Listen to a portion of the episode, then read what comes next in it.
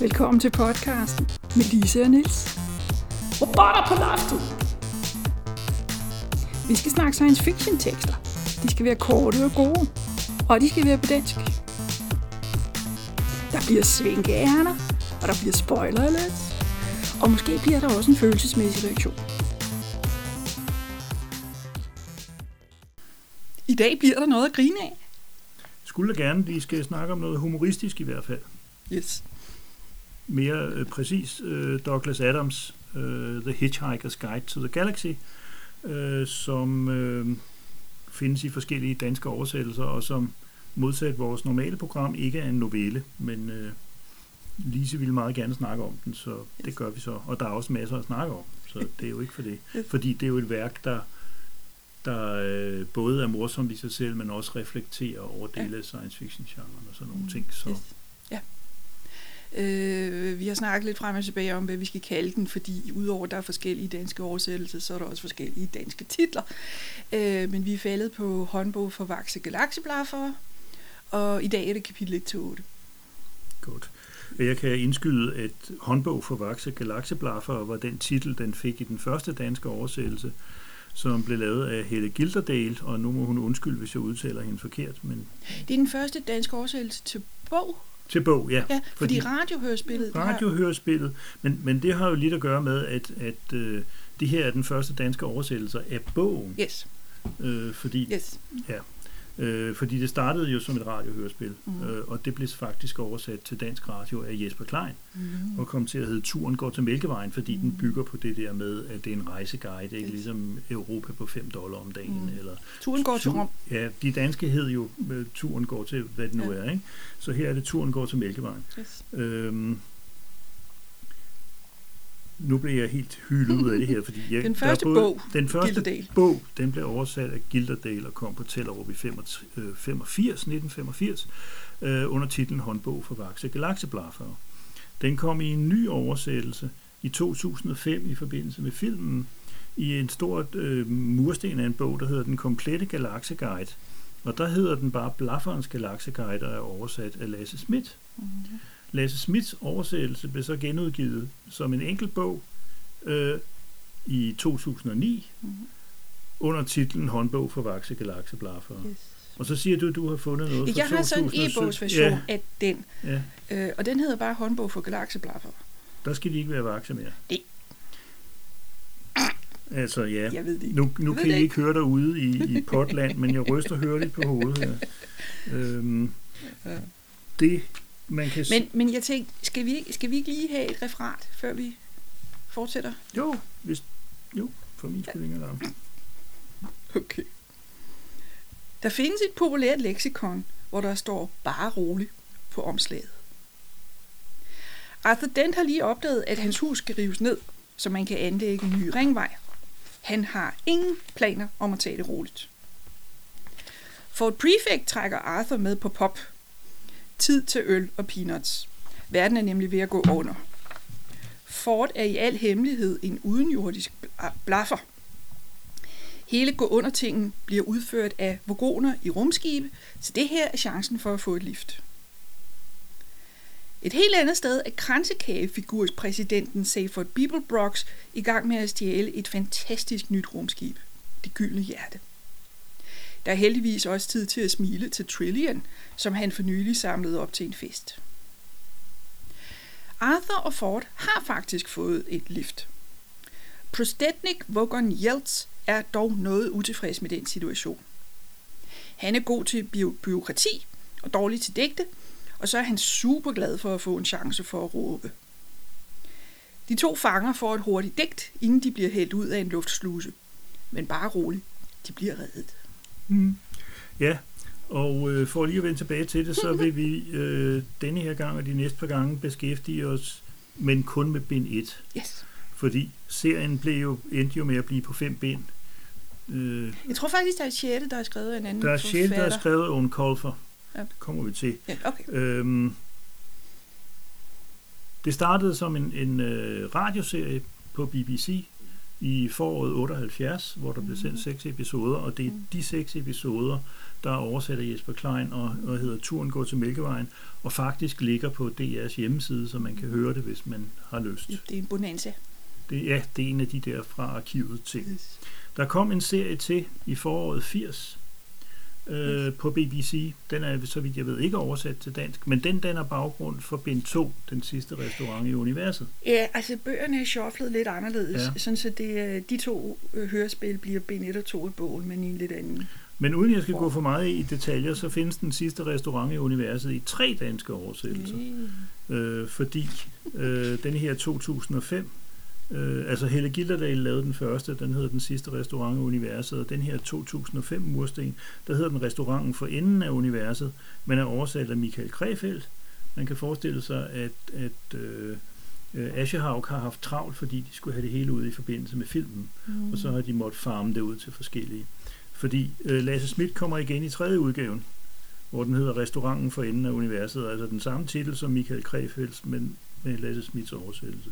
Og nu skal jeg være med at gå i detaljer, men at sige, at der kom tre bind til øh, Life, the Universe and Everything, og So Long and Thanks for All the Fish, og Mostly Harmless, der, der haltede lidt efter. Øh, og de har så forskellige titler på dansk også, øh, og er kommet på dansk alle sammen. Øh, første gang i, i den her mursten, der kom i forbindelse med, med, Med med filmen. der er det hele samlet, inklusive den ene novelle, der bliver skrevet om Mm. Stafford Beeblebrox, og som oprindeligt er trykt på engelsk i et velgørenhedssammenhæng, tror jeg nok, Mm. som, så den var svær at få fat på på en, år, en overgang. Men altså, de to sæsoner, eller hvad man skal kalde det, øh, af radioserien, de øh, blev jo en, en øh, voldsom succes simpelthen, og, og det førte så i hvert fald til den første bogudgivelse, som, som er fra, øh, fra 79, og det kan jeg huske, fordi den var på, på Worldcon i Brighton i 79, hvor jeg Mm. oplevede min første Worldcon, og så Mm. folk rende rundt med håndklæder, hvor der stod Don't Panic på og sådan noget. Ja, selvfølgelig. Merchandising. Yes, og manuskripterne til de her radioserier er udgivet i bogform samlet i 1985. Mm. Så lavede BBC, undskyld, jeg sidder og remser op, men det, det er lidt vigtigt. For, ja, BBC lavede en tv-serie i 1981 på Mhm. seks episoder. Øh, og der kom et text-adventure computerspil, som jeg virkelig brugte meget tid på i sin tid. Det kom i 1984. Øh, og der står Adams også som medforfatter, og det er en af grunden til, at jeg sidder og ramser alt det her derop, det er, at han har været inde over, så vidt jeg kan se, med alt, hvad der er blevet lavet. Alle versionerne. Ja, og han har justeret på det, og han har byttet om på nogle ting, alt efter behovene og alt sådan noget. Øh, han skrev også et andet spil for Infocom, jeg skal lige sige for dem, der ikke ved det, at Text Adventures er en spilform, som var meget populær i 80'erne, for, blandt andet fordi der var mange, der ikke havde grafik på deres computere, men også fordi det faktisk er en form for interaktiv litteratur.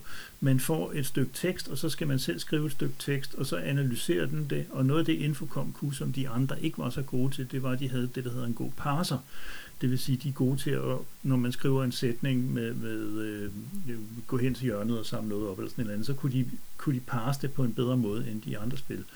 Øh, og den havde et ordforråd på 800 ord, læste jeg et sted, og det lyder ikke af meget, men det er meget for sådan et spil på det tidspunkt. Mm. Men det er kun tekst. Det vil sige, at, at øh, det foregår inde i ens hoved et eller andet sted. Ikke? Øh, og der ved jeg, at han, altså, der har jeg så også læst, at han var med indenover, og det passer ganske udmærket, fordi der er nogle ting i, i der, der går meget nemt i bogen, men som i spillet kræver en helt øh, bestemt rækkefølge af en helt bestemt Ja, serie. den var svært, det var et svært spil. Det var et svært spil. Øh, øh, det der med, øh, øh, at, at øh, der er mange tilfælde og mange absurde ting og så videre i bogen, at det skulle oversættes til, til et spil på en eller anden måde. Ja. Og det gjorde, at, at man sad sådan, hvorfor i alverden skulle jeg gøre de her ting i den her rækkefølge Ja. for at nå mit mål? Ja.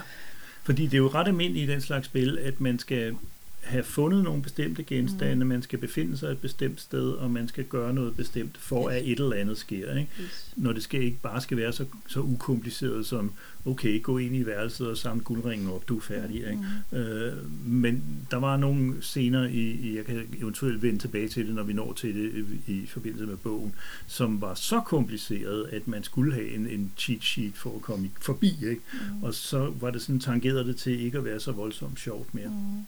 Men altså, igen, det bidrager til den fornemmelse af, som er helt gennemgående i alle versionerne, ikke? at øh, hovedpersonen Arthur Dent, han bliver kastet ud i noget, han slet ikke kan overskue, mm. og han bliver underforsynet med informationer. Ja. Øh, og det kan vi vende tilbage til, fordi det er så simpelthen meget almindeligt, ikke? og noget af det, som, som øh, bogen i hvert fald også har sådan lidt sarkastiske bemærkninger om i starten, det er byråkrati og, ja. og hemmeligholdelse. Og øh, Adam skrev et helt spil for, for, for Infocom, der hed Bureaucracy. Mm-hmm. Der skal man starte med at udfylde sådan ligesom en, en, en øh, blanket, ja. øh, formular, ikke? Hvorefter, hvis man for eksempel skriver, at man er hankøn, så tilsætter de en med, med misses, ikke? Altså for ligesom ja. at demonstrere, at det hele er bare fucket op, ikke? Ja. Og de fleste af de der tekstspil, de havde sådan et, en, en lille counter i hjørnet, der talte mm. point. Her talte den blodtryk og, og når man nåede højt op, så døde man. Ikke? Mm-hmm. Så, så det, det siger noget om hans holdning til tingene. Ja. Det sidste, man kan sige, er, at der altså kom en Hollywood-film i 2005. Jeg tror, det var mm. Disney, der lavede den. Øh, var det ikke? Det, det tror jeg, jeg ikke jeg, jeg mener, jeg har set. Men, men altså, øh, det tog så lang tid, øh, at man kan diskutere, om ikke det var med til at slå ham ihjel, fordi, fordi han, øh, han lavede... Ja, han døde før filmen kom. Han døde før filmen kom. Han ja. døde i 2001. Uh, han var beskæftiget med at skrive manuskriptet, og der er ting i manuskriptet, som er fra ham, ja. og som er nye. Altså igen, han bliver ved med at versionere de her historier, ja. og det vil sige, at filmen havde nye elementer, som vi ved, at det er ham selv, der har skrevet. Uh, men filmen blev altså først færdig, efter han døde, og han havde ikke god jeg ved ikke, om man skal kalde det arbejdsmoral eller hvad, men han var ikke god til at lave ting færdige. Nej. Og jeg har en mistanke om, at filmen blev færdig, fordi han døde. Det kan man altså, måske sådan, Så der endelig var nogen, der kunne sætte ja. sig ned og sige, nu laver vi den altså. Ja, ja. Altså jeg kan ikke finde ud af, fordi jo, det der ved jeg, han snakkede meget om mm. øh, igennem det meste af tiden efter han var blevet kendt, mm. snakkede han om det der problem, han havde med deadlines, og han lavede lidt sjov med det, men det er sådan noget, der kan slå folk ihjel. Altså. Øh, mm. Han døde i en forholdsvis ung alder, og øh, jeg ved, det fandt jeg ud af, jeg tror det stod på Wikipedia, at han havde lavet tre gennemskrivninger af manuskriptet til, til filmselskabet. Øh, og nogen, noget af det der har været mere eller mindre fra starten af, eller fra grunden af. Ikke? Personligt, nu kan vi eventuelt vende tilbage til det senere, personligt synes jeg ikke, at biograffilmen var nogen skidegod øh, Jeg synes, den var okay. Ja, det, den var, det var en okay film. Altså, den har ikke været god nok til, at der kom en toer, men øh, øh, det var en okay film. Den var bedre end BBC-tv-serien, ja. ja. øh, som var meget præget i det der med kulisser, der står og ryster og sådan noget. Ja, altså det er måske ironisk i betragtning af, at han havde en fortid i, i Doctor Who-sammenhæng, hvor, hvor det jo var lidt af, lidt af en, øh, en fidus det der med, at tingene stod og var så kikset ud, fordi så får man Altså man fik skabt en bestemt atmosfære samtidig med, at man ikke overskred BBC's budgetter. Ikke? Men... Du får det til at lyde som om, det var med, med vilje. Ja, ja. Altså dem, der siger det positivt, de siger, at dok- tidlige Doctor Who har en charme. Ja. En måde at sige det på. Ja, og jeg skal selvfølgelig sige, at efter de relancerede den i 2005, så blev production values meget bedre, også fordi at teknikken var, var blevet bedre og var kommet ned i en pris, hvor man kunne gøre det og sådan noget. Ikke? Altså i dag bliver der jo lavet tv-serier, ikke kun Doctor Who, men alle mulige tv-serier bliver jo lavet med, med, med special effects, som man for 20 år siden ville have syntes var fuldstændig fabelagtige, og i hvert fald ville have krævet filmbudget. Ikke? Så på den måde har det flyttet sig. Jeg skal måske sige, du nævnte det, men der kom altså et 6. bind skrevet af Owen Colfer, det er ham, der har skrevet Artemis Fowl Fantasy-bøgerne. Øh, jeg har læst det, det er et stykke tid siden. Mm. Jeg synes ikke, det, det tilfører ret meget, og mm. han er øh, seriemisbruger af den der form for sardoniske kommentarer, som, som øh, øh, Adams brugte meget, altså, øh, og som minder lidt om, om Kurt Vonnegut, når han er mest lommefilosofisk. Altså.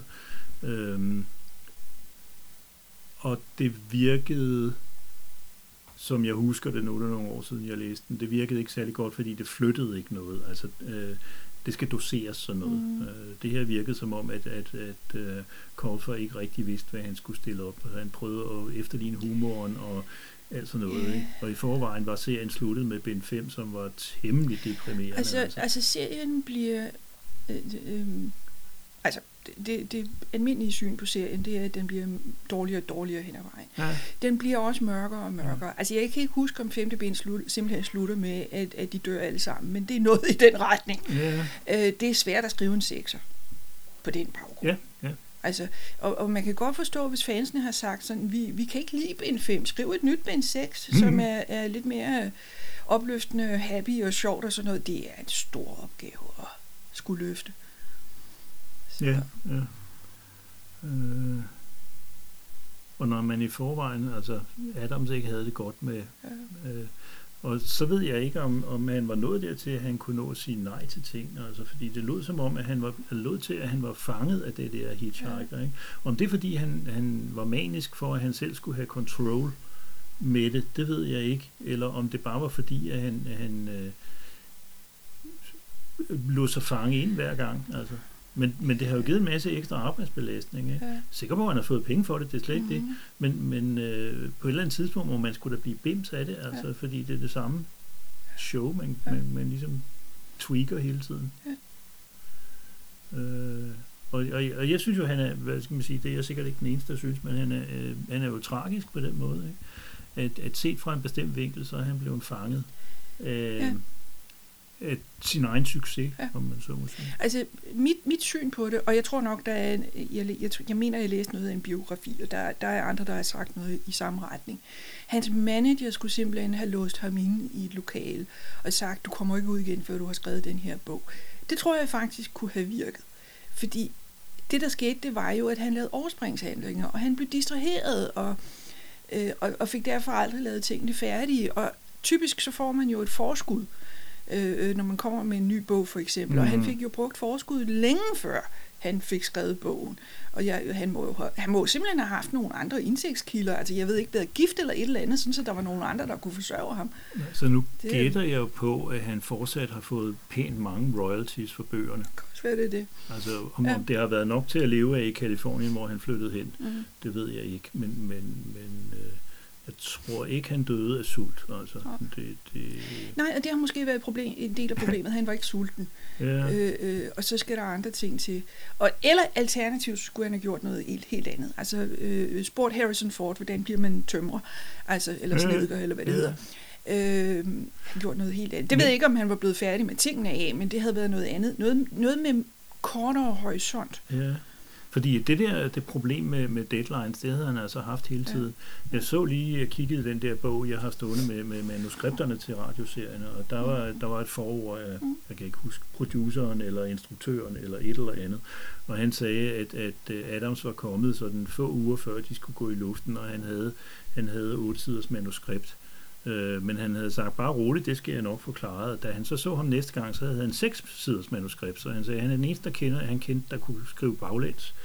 Øh, og han må have været meget svær at arbejde sammen med på den måde, ikke? Altså, fordi Jamen en ting, en ting er sådan set, hvis du er et forlag, der bare skal bruge et manuskript, så har du garanteret en erfaring for, at, at der er nogle forfattere, der ikke kan finde ud af at levere til tiden, fordi det er han jo ikke den eneste, vel? Men hvis du, du står med en production, hvor der er mange andre mennesker, der øh, møder op på samme tid, som er aftalt på forhånd, og som i øvrigt har travlt med alt muligt andet, ja. så det er skidesvært at få til at hænge ja. sammen. Øhm, og det er jo sådan set ligegyldigt, om det er det små, nemlig BBC radiospil, eller, eller om det er en Hollywood-produktion, hvor der pokker med skal være fod på, hvornår vi går i gang med at optage, fordi, altså, ikke? Øh, så, så der tror jeg, at han har været øh, anstrengelse for, anstrengende for sine omgivelser. Mm. Og den anstrengelse kan sagtens have reflekteret tilbage på ham selv, fordi han vidste det jo godt. Ja. Så det har heller ikke gjort ham. Ja. Altså, Øh, jeg kender godt det der med deadlines, altså ikke nær så meget som ham, gudskelov, men, men, men hvad man kan finde ud af at lave i stedet for, det er ikke småting, altså. Øh, han havde et, jeg ved ikke, om man skal kalde det et motto, øh, jeg elsker deadlines, jeg elsker den lyd, de laver, når de zoomer forbi. Ja, og det er det, jeg siger, han er lidt sjov ved det, ikke? Men, men jeg tror, det var dødsens alvorligt i virkeligheden, ja. fordi det er en, ja, det er en psykisk lidelse, som, mm. som simpelthen øh, øger stress og alt muligt. Mm så jeg tror ikke, der er mere. Jo, jeg kan sige, at øh, jeg har kendskab til i hvert fald fire biografier. Mm. Og der er ikke nogen speciel grund til at sidde og ramse dem op, øh, andet end at sige, at den ene er skrevet Neil Gaiman. Øh, mm. Men, men øh, dem kan du putte på i, yes. i øh, ja. noterne, ikke? Ja. Altså, øh, fordi de to af dem er øh, skrevet kort efter han døde. Mm. Han døde i et, og de to af dem fra 2004, og så kom der så en øh, 10 år senere. Mm. Øh, og sjovt nok er der to af dem, der kalder sig official og authorized og alt muligt. Øh, om de begge to er ved jeg ikke. Men øh, de, de er gode for forstand af i hvert fald, ja. også hvis man vil prøve at forstå mennesket, øh, ja. Adams. Altså. Ja. Jeg ved ikke, om det er relevant lige at sige, men han havde jo han kom jo ikke ud af det blå og skrev Hitchhiker. Han havde jo baggrund fra, jeg tror det er Footlights på Cambridge, ja. altså hvor, hvor øh, han jo også øh, lærte Monty Python-folkene at kende, ja. og, og han øh, arbejdede som med, med Dr. Who simpelthen øh, på, på BBC, som vist nok ovenikøbet manuskriptredaktør det ene år, men i hvert fald som leverandør. Af, der, der var noget med, at han lavede sådan en seks episoders øh, sekvens, som ikke blev til noget i starten, fordi der var pludselig en teknikerstrække eller en, et eller andet på, som, men, men altså, han havde været ret tæt ind over Dr. Who, og det mm. kan man godt vælge at se nogle ting, der ligner i ja, det her. og, og, og, og Galaxieplejerne starter jo med nogle idéer til Dr. Who, der ikke blev til noget, ja. og så bliver overført til det her. Yes. Ja, skal vi snakke om Arthur? øh... Jamen, øh, lad os snakke om humor. Altså, hvis der er noget, den her er kendt for, så er det jo humor. Yeah. Eller, eller øh, den, øh, at den er absurd, eller der er parodi, eller der er satire. Altså, der er mange forskellige ord for det. Der er mange sider af det. Øh, jeg lagde mærke til, altså her vil jeg læse kapitel 1 til 8. Jeg lagde mærke til, at der er meget humor, der består i at trænge til, trække ting ned på jorden. Øh, altså at sige, du synes nok rummet er stort. Og så sidder man jo og tænker, lysår og parsec, og hvor bred er det nu lige en galakse er, og hvor store galakser, hvor mange galakser er der, og så videre, og så videre. Og så bliver det sammenlignet med, hvor langt der er ned til apoteket. Ja, ja, ja det er øh, teknisk set hvis nok det, der hedder batos, som ikke må forveksles med patos, men, men det er det der med, at man trækker ting ned på jorden. Ikke? Ja. Øhm, og det er han god til, fordi han har et eller andet med, med det uendelige små og det uendelige store. Der er mange mm. paralleller. Mm. Øh, han gør dele af galaksen ret hjemlig på den mm. måde i virkeligheden. Øh, men men øh, nu det her var en af de der ting, der ligesom understreger øh, menneskets lidenhed. Mm. Det er jo også en pointe hos mm. ham i virkeligheden. Ikke? Han har den form for for humor, eller hvad man skal kalde det, som, som handler om at placere os på vores plads. Altså det er jo i virkeligheden øh, eftervirkninger af, at, at øh, vi opgav det, det øh, hvad, rumprogram? Nej, at vi opgav øh, verdensbilledet med jorden i centrum. Nå, det hele ja. jo... Nej, det geocentriske. Geocentriske, ja. ja. Øh, og det er der åbenbart nogen, der stadigvæk slås lidt med øh, selvom det er et par hundrede år siden. Så, ja. Nej, men det handler jo egentlig ikke om, hvor jorden er, men, men øh, det handler om oplevelsen af mennesket som universets centrum. Ja. Og, og den, den, den, har bliver vi der pillet ned den, ved. Den har vi jo hjemligt, ikke? Altså, mennesket er det bedste dyr af alle, hvis vi ikke ovenikøbet er noget helt andet end dyr. Nogen bruger det som et argument for, at der selvfølgelig kun er liv på jorden. Yes. Øh, Også det. Ja. ja. Øh, og, og det er sådan lidt cirkulært, fordi mm. det er særligt privilegeret liv, fordi det kun er der, og det er kun mm. der, fordi det er særligt ja, privilegeret. Ja. Så. Men, men øh, altså, ja, nu røg vi ind i den der med, med øh, menneskenes selvovervurdering, ikke? Ja. fordi øh, som vi kommer til at snakke om, så det Arthur er ligesom Everyman, en, ja. en, en lidt ikke super vellykket version af Everyman. Han er, han er sådan en typisk hovedperson i, i mange også ikke science fiction historier, om den lille mand, der kommer ja. i klemme i, i han, er, han er kommet i klemme i byråkratiet, fordi hans hus er ved at blive revet ned over ja. øre, om ørerne på ham, fordi der, der skal være plads til en ny omfartsvej eller ringvej. Det kommer an på, hvad for en mm. oversættelse man ah, ja. men, men altså, ja. Øhm, så han er i klemme, altså han er presset, allerede inden jorden bliver revet ned om ørerne på ham. Altså, det virker også som om, altså, han har et hus, jeg antager, at han også har et job. Det hører vi vist ikke så meget til. Øh, han er måske ikke den, det, det bedste eksempel på en menneske, vi har. Altså, øh, øh, han er til synligheden ikke gift. Øh, øh, så, sådan, så det, det kan godt være, at han, han, han sådan har lidt en fornemmelse af, at livet er ved at gå ham forbi. Men det har dog fungeret sådan nogenlunde indtil nu. Yeah. Og så sker der noget fuldstændig overvældende. Jeg synes heller ikke, man kan kalde ham sådan en rigtig antihelt. Altså, øh, han, han er bare nærmest sådan en, everyman øh, Ja. i, i, i den sådan lidt nedtrådte Ja. version. Ikke? Og, og jeg tror, han bliver placeret i noget, som hvem som helst af os ville sige, hvad foregår der? og han får ikke noget at vide. Og der, Nej. der kommer vi altså desværre ind på noget, som er så udbredt i både bøger og film Mm. øh, for øjeblikket. Jeg synes, det er blevet værre, men måske er det bare mig, der er blevet allergisk. Men det kan drive mig til vanvid, at man kan bruge en halv biograffilm på at koste rundt med hovedpersonen, og hver gang han spørger, eller hun spørger, hvad der egentlig er, der foregår, så får han eller hun at vide, at det er der ikke tid til nu. Nu skal Ja. vi videre. Ikke? Ja. Og det er fordi, at ellers ville filmen vare 25 minutter. Fordi hvis man får fortalt ting, som nogle gange er enormt banale og ikke rigtig ville have skadet nogen, hvis det blev fortalt up front, jamen så går en hel masse ting meget nemmere. Ja, ikke? Men det er selvfølgelig en eller anden, på et abstrakt plan, kan man sige, det afspejler vores tumlen rundt og ikke vide noget om vores, vores tilværelse og betingelserne for det. Men jeg synes bare, det bliver brugt kombineret med eskaleret spændingsplots i Ja, en grad, så jeg ja. får stress af at se Det, det, det der. er ikke? en måde at drive spænding på, Ja. ikke at fortælle publikum, hvad der foregår. Ja, jeg kan huske, at jeg læste en hel roman engang, som ovenikøbet havde skrevet af en af mine yndlingsforfattere, men det var åbenbart en, en potboiler, han lige skulle have klemt af, fordi der er det hele, hele romanen stort set. Jeg tror, det er i sidste kapitel, man finder ud af, hvad fanden det egentlig er, der foregår. Og, og, og der stod næsten ordret i slutningen af næsten af hver kapitel, ikke? Altså, det har vi ikke tid til, vi skal se at komme videre. Ikke? Øh, nej, det er dårligt, det er tjusk, altså. Altså, jeg synes, det er godt at afbalanceret her, fordi vi får trods alt noget at Ja. vide undervejs. Og Ja. Arthur, han kan jo kigge sig omkring, altså simpelthen, og få noget information på den måde. Jo, men jeg synes, uh, Fort Prefect er måske ikke... Uh, men jeg ved godt, de, han er travlt. Ikke? Da, han, da han griber fat i Arthur, er det fordi, der er under en time til, de Ja. river jorden ned og mørne på dem. Ikke? Ja.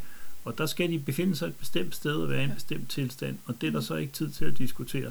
Uh, og det kan jeg godt forstå, uh, at så har han ikke tid til at holde en langt og indviklet foredrag om, hvordan galaksen er indrettet. Mm. Det, det får man så lidt senere. Men, og han giver ham jo faktisk bogen, ja, ja, sådan at han virker selv kan slå det op. Han virker jo ikke som om, at han vil holde det skjult, sådan, Mhm. fordi det skal holdes skjult, men mere fordi han har haft andet at tænke på. Der er travlt. Plus, at han måske leder efter en fornuftig måde at fortælle det på, så det ikke lyder endnu mere sindssygt. Ikke? Fordi, som vi finder ud af, så er han jo udsendt øh, rapporter for, for øh, The Hitchhiker's Guide to the Galaxy, ikke? og har tilbragt 15 år på jorden, og øh, har kendt Arthur Dent i 4-5 år af de der eller 6 år, tror jeg. Mm. Øhm, og ingen, heller ikke Arthur Dent, har haft den fjerneste mistanke om, at han var en alien. Øh, så forklædningen må have virket, bortset fra, at han har nogle... Altså, den der med, at, at øh, han har taget navn Ja, øh, efter noget populært, fordi det, det var et meget populært navn, øh, Fort Prefect. Jeg har googlet Fort Prefect, og det var en speciel britisk Ford-model, som til synligheden var populær i, i 40'erne og 50'erne, men som gik ud af produktion i 61. Så hvor mange, der har gået og snakket om Fort Prefect i, i, øh, på det her tidspunkt, det er måske en ekstra vits oven i den der vits med, at okay, aliens forstår altså ikke jordboere. Mm. Fordi han har fanget udtrykket, eller termen, Mm. men har ikke kontekstualiseret den ordentligt. Vel? Altså, øh, det minder mig om den der film, vi så på et tidspunkt, hvor, hvor øh, der kommer en alien-invasion, og de, øh, de lander i Italien, men de snakker kinesisk, fordi de har Ja. undersøgt sagen, og kinesisk er det mest udbredte sprog på Yes. jorden. Ikke? Og, og, og du kan følge logikken, og du kan ikke slå den i hovedet, men det, der kommer ud af det, er absurd. Ikke? Ja. Det her, det er der en del af Ja. her, ikke?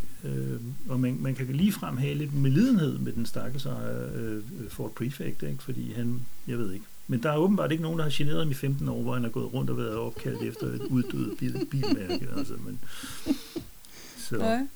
Men, men altså, nu ved jeg ikke, om vi skal ud af den tangent her, men den der med nedvurderingen af mennesket, eller den der med fratagelsen af menneskets centrale position i universet, der kommer jeg jo til at tænke på Kurt Vonnegut, øh, øh, som ikke alene har nogle stilistiske tics til, sig, til fælles med Adams. Den Okay. der med, med, jo, men han har nogle historier om det der, hvor han siger, så gjorde de sådan og sådan og sådan, og så siger han, so it goes.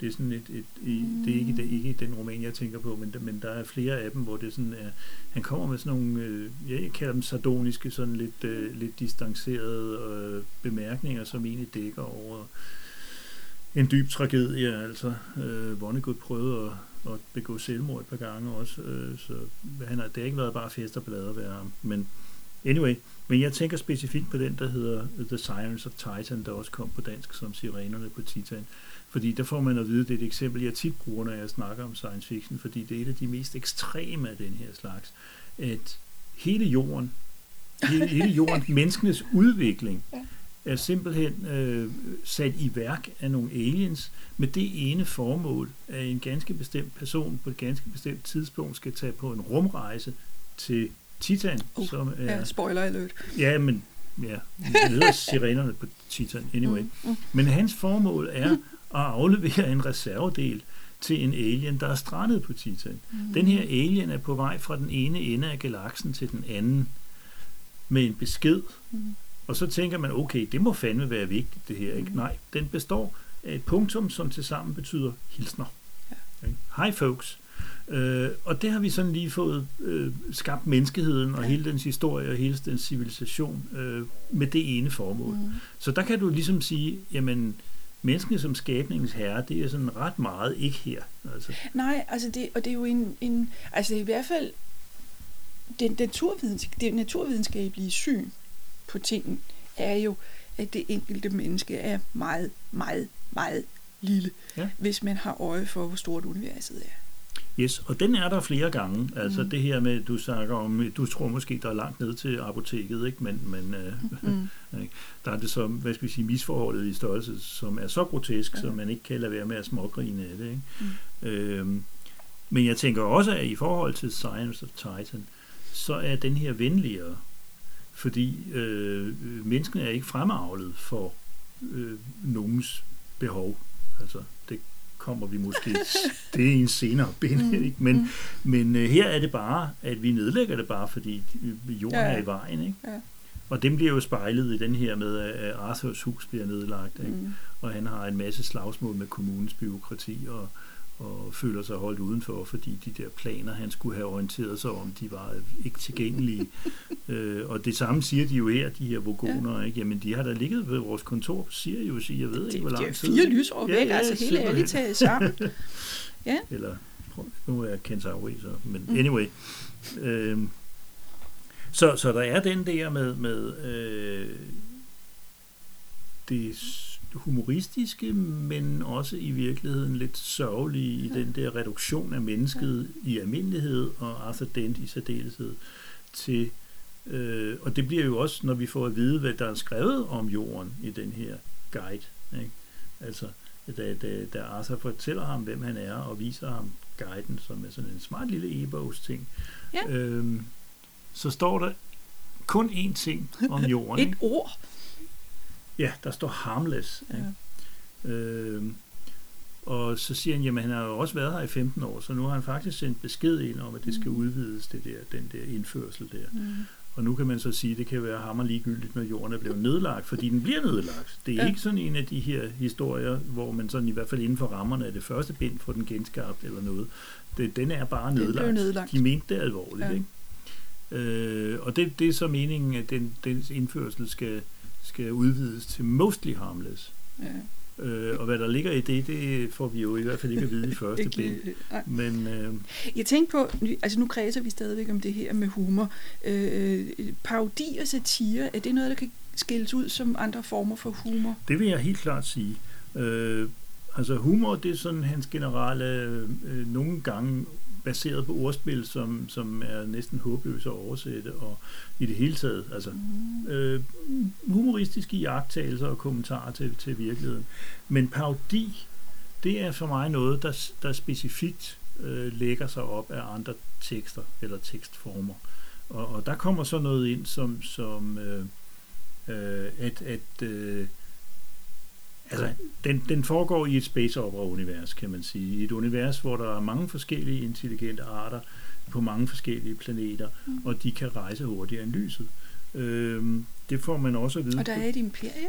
der er et imperium med, med en præsident, som, Ja. som øh, ingen tager alvorligt, Ja. øh, og som øh, kun er blevet det mere eller mindre for sjov skyld. Mm. Øh, det er denne Seyford, Mm. øh, som vi vender tilbage til. Yes. Øhm, og det ved jeg ikke rigtig, hvad jeg vil kalde, men, men, men, men der er noget, hvad jeg vil kalde parodiske træk ved, ved det space opera univers her.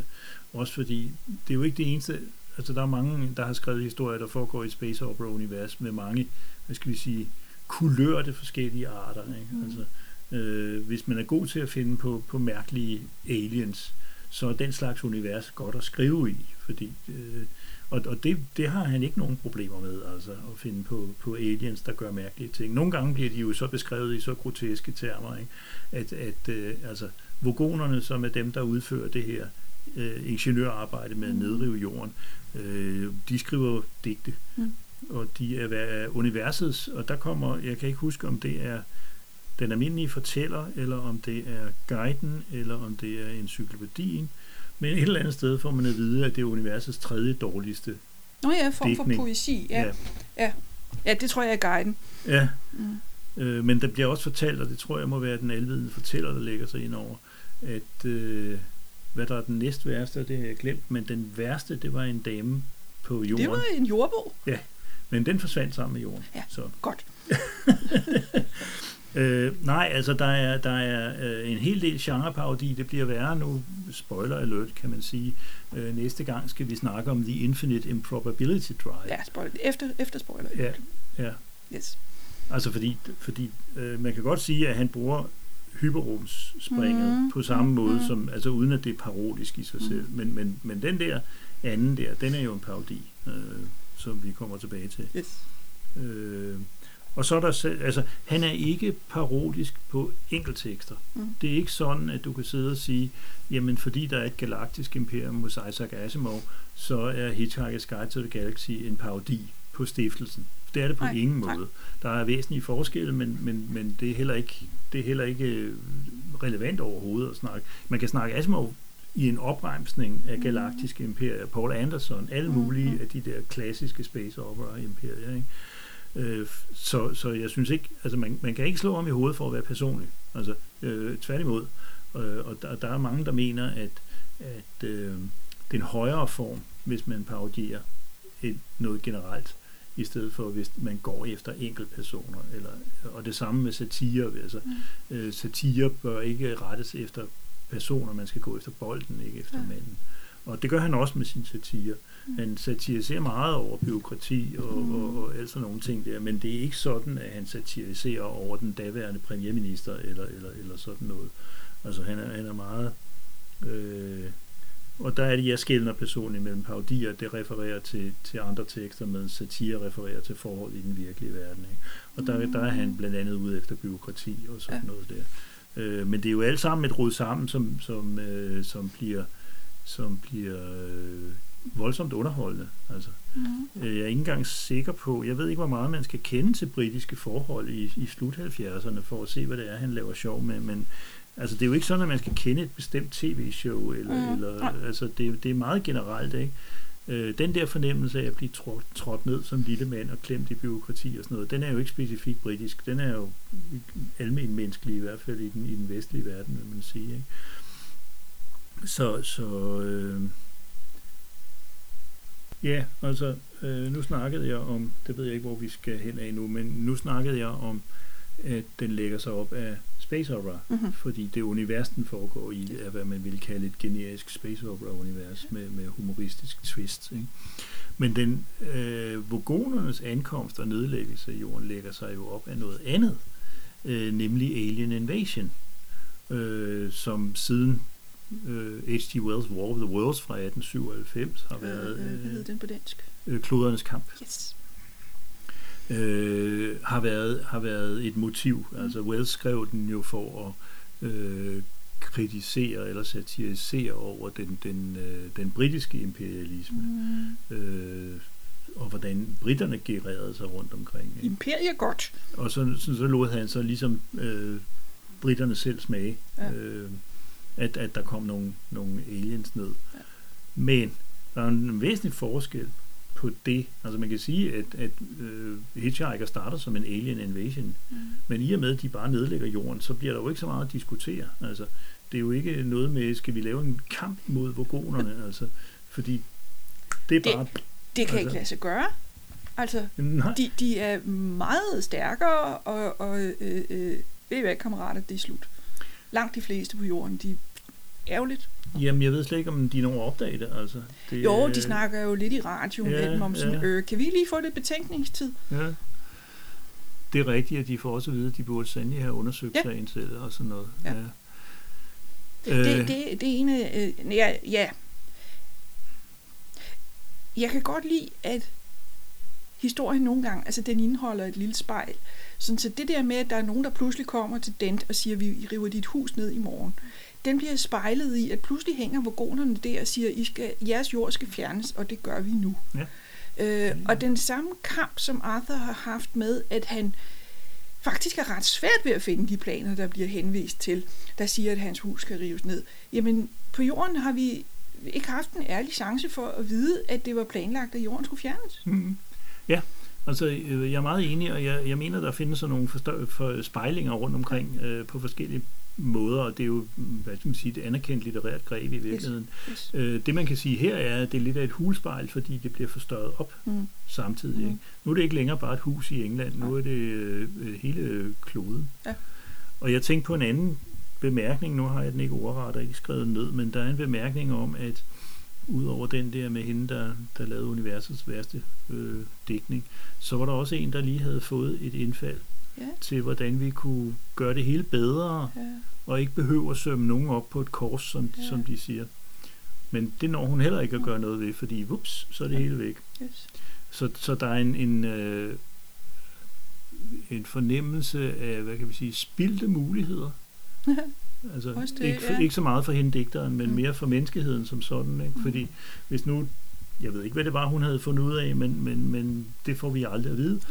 Øh, hvilket jo er smart, fordi så behøver forfatteren ikke at regne ud. Men, men, men den der fornemmelse af, at, at det store Mm. og uendelig ligegyldige univers, det kører bare henover Ja. øh, enhver form for, for individuel hensyn, hensyntagen. Ikke? Mm. Det, øh, det synes jeg er meget. Øh. Ja. Altså vi har snakket lidt om, at, at øh, både den der hitchhiker guide, som, som han får i hænderne øh, ombord på det burgonske skib, hvor han finder ud af lidt af, hvad der foregår, øh, og den øh, encyklopædi, som den alvidende fortæller også henviser til en gang imellem, at det er en, en meget smart måde at lave infodoms på. Yes. Øh, jeg vil så sige, at den måde, som især guiden bliver brugt til det på, det er med en betragtelig, øh, betragtelig humor. Altså, Altså hele bogen glider jo lidt ned, fordi det er humor. Inklusive infodumpene. men, men den der med at bruge en, en ekstern kilde i Mhm. gåseøjne, fordi den er jo ikke mere ekstern end noget som helst andet i den her bog, det hele er skrevet af Douglas Adams, men det er jo et greb også også uden for science fiction, mm. altså, øh, men, men man, kan, man kan bruge det for, for at, hvis man gør det med behersket, i behersket omfang, så får man lavet nogle infodoms, der faktisk inden for rammerne af fiktionen ser ud, som om de hører til i det univers, som infodommet kommer fra, fordi de er rettet mod universet, de personer, der befinder sig i universet, og så selvfølgelig er skrevet sådan, så læseren også får glæde af det. Ikke? Mm. Og der kom jeg til at tænke på, på Asimovs øh, øh, stiftelsen, altså Foundation-trilogien, fordi han er jo ikke den, der opfinder det, men han bruger det. Han har en encyklopædi der, Galactica, som Ja. han, han øh, putter nogle gange nogle citater ind Ja. i starten af et kapitel, Ja. eller sådan et eller andet. Ja, og, og i hvert fald i starten, så er det også det, handlingen øh, retter sig mod, at den skal skrives. Ja, ja det er ovenikøbet rigtigt. Den er, den er, selv, den er selv skrevet ind ja. i handlingen. Øh, ja.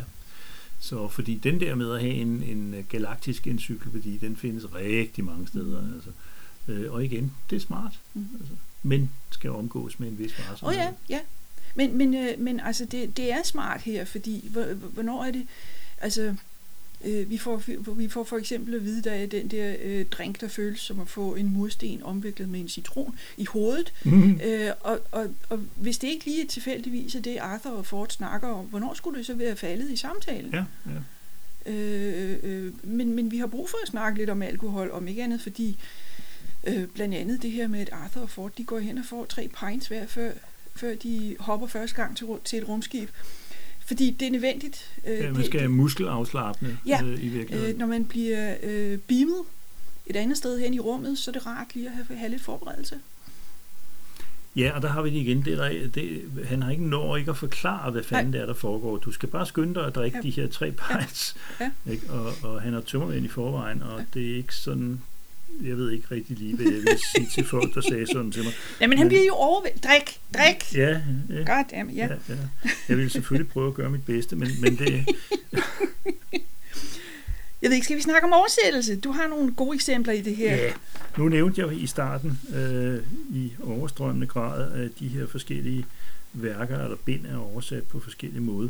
Og det første bind er altså oversat af to forskellige, nemlig hele Gilderdale, som, som blev brugt i, i uh, Tellerup-udgaven, Mm. øh, og så Lasse Schmidt, som er brugt i, så vidt jeg kan se, alle senere udgaver, uanset hvad titel de har.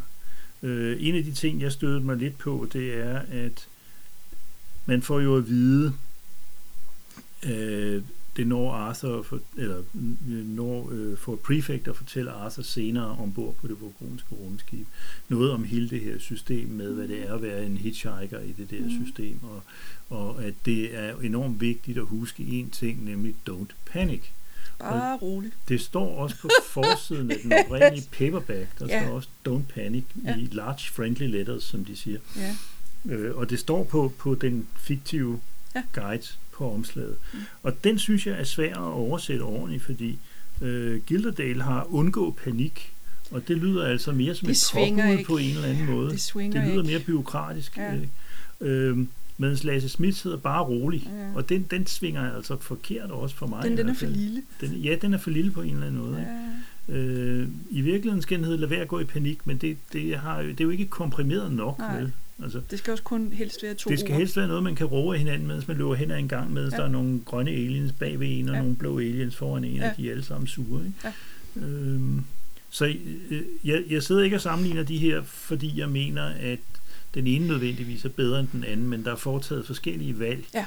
Og som jeg også sagde- sagde, så er en del af Adams humor, bestemt ikke den hele, men en del af Adams humor er, er øh, sproglig. Mm.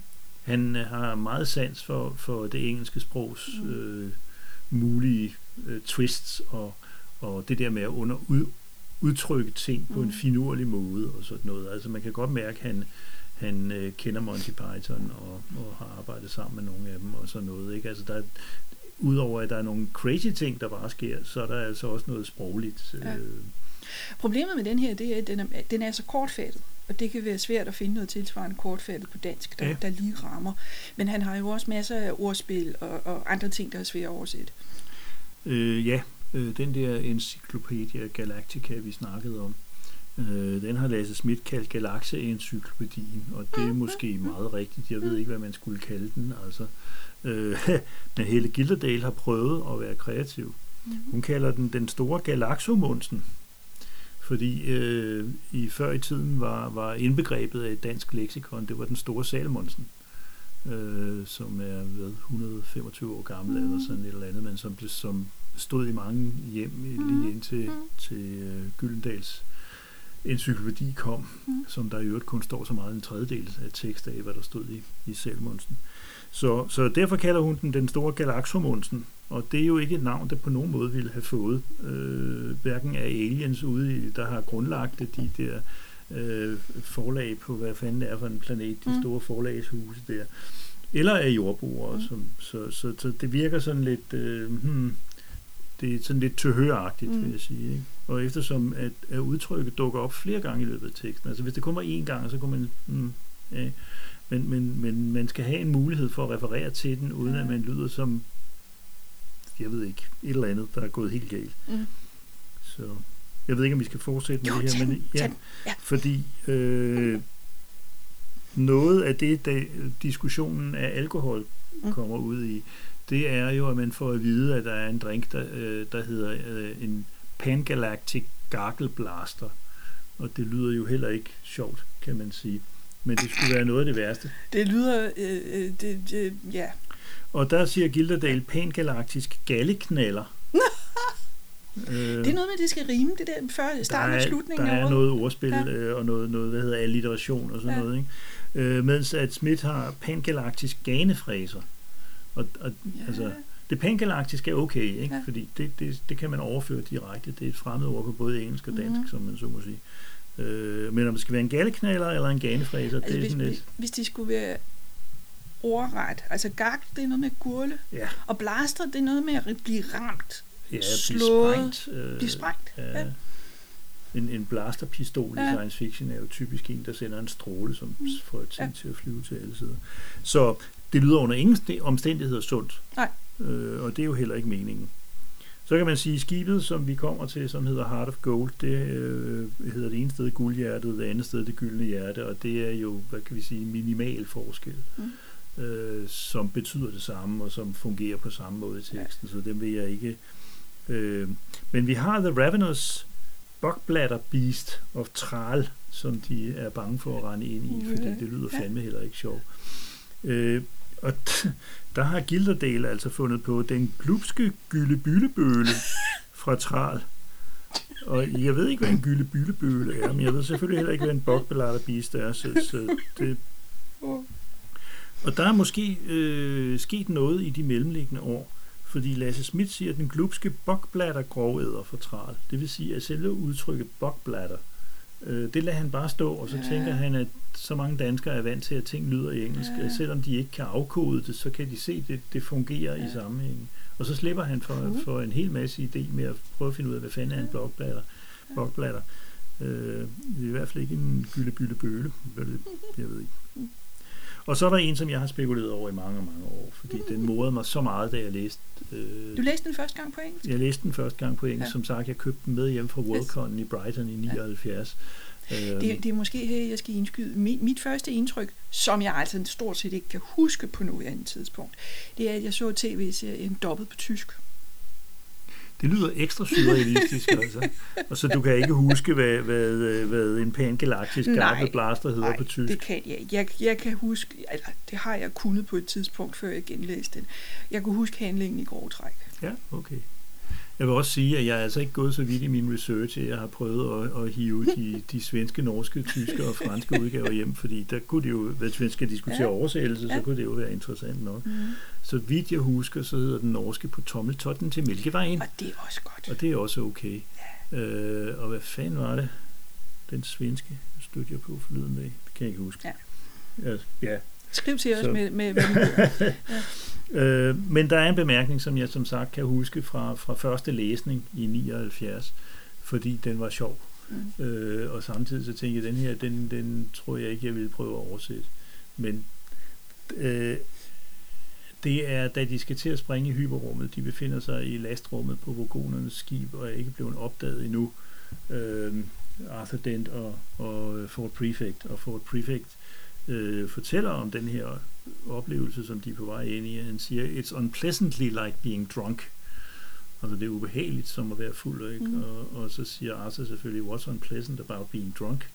Hvor til svaret er, ask a glass of water. Mm. Og den synes jeg var genial, og det synes jeg stadigvæk, fordi den flytter meningen af ordet drunk. Ja fra at være beruset til at blive drukket. Ja, den skifter ordklasse. Ja, det bliver simpelthen en, noget andet. Ikke? Mm. Altså, og selvfølgelig må det være ubehageligt at blive drukket, kunne jeg forestille mig. Jeg ved ikke, om et glas vand ville synes det, jeg men jeg er sikker på, at Arthur Dent ville synes det. Ja, ja. ja. Og det er det, jeg synes er genialt. Ikke? Mm.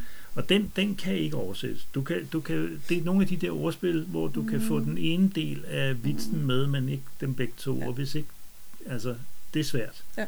Øhm, Gilderdale har lavet det til, at det i ube, ubehagelige grad er som at have skudt papegøjen.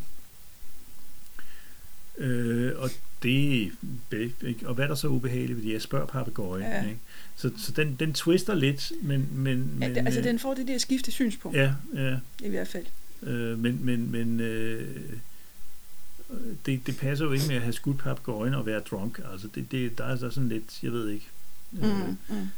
Men Altså, Lasse Schmidt siger, at det er ligesom at have en ordentlig kæp i øret, og det dækker jo i hvert fald det der med at være fuld. Mm. Øh, men på spørgsmålet om, hvad der så er ubehageligt ved det, så siger han, at det bløder voldsomt. Og så vil sige, at han konkretiserer ja. metaforen. Ikke?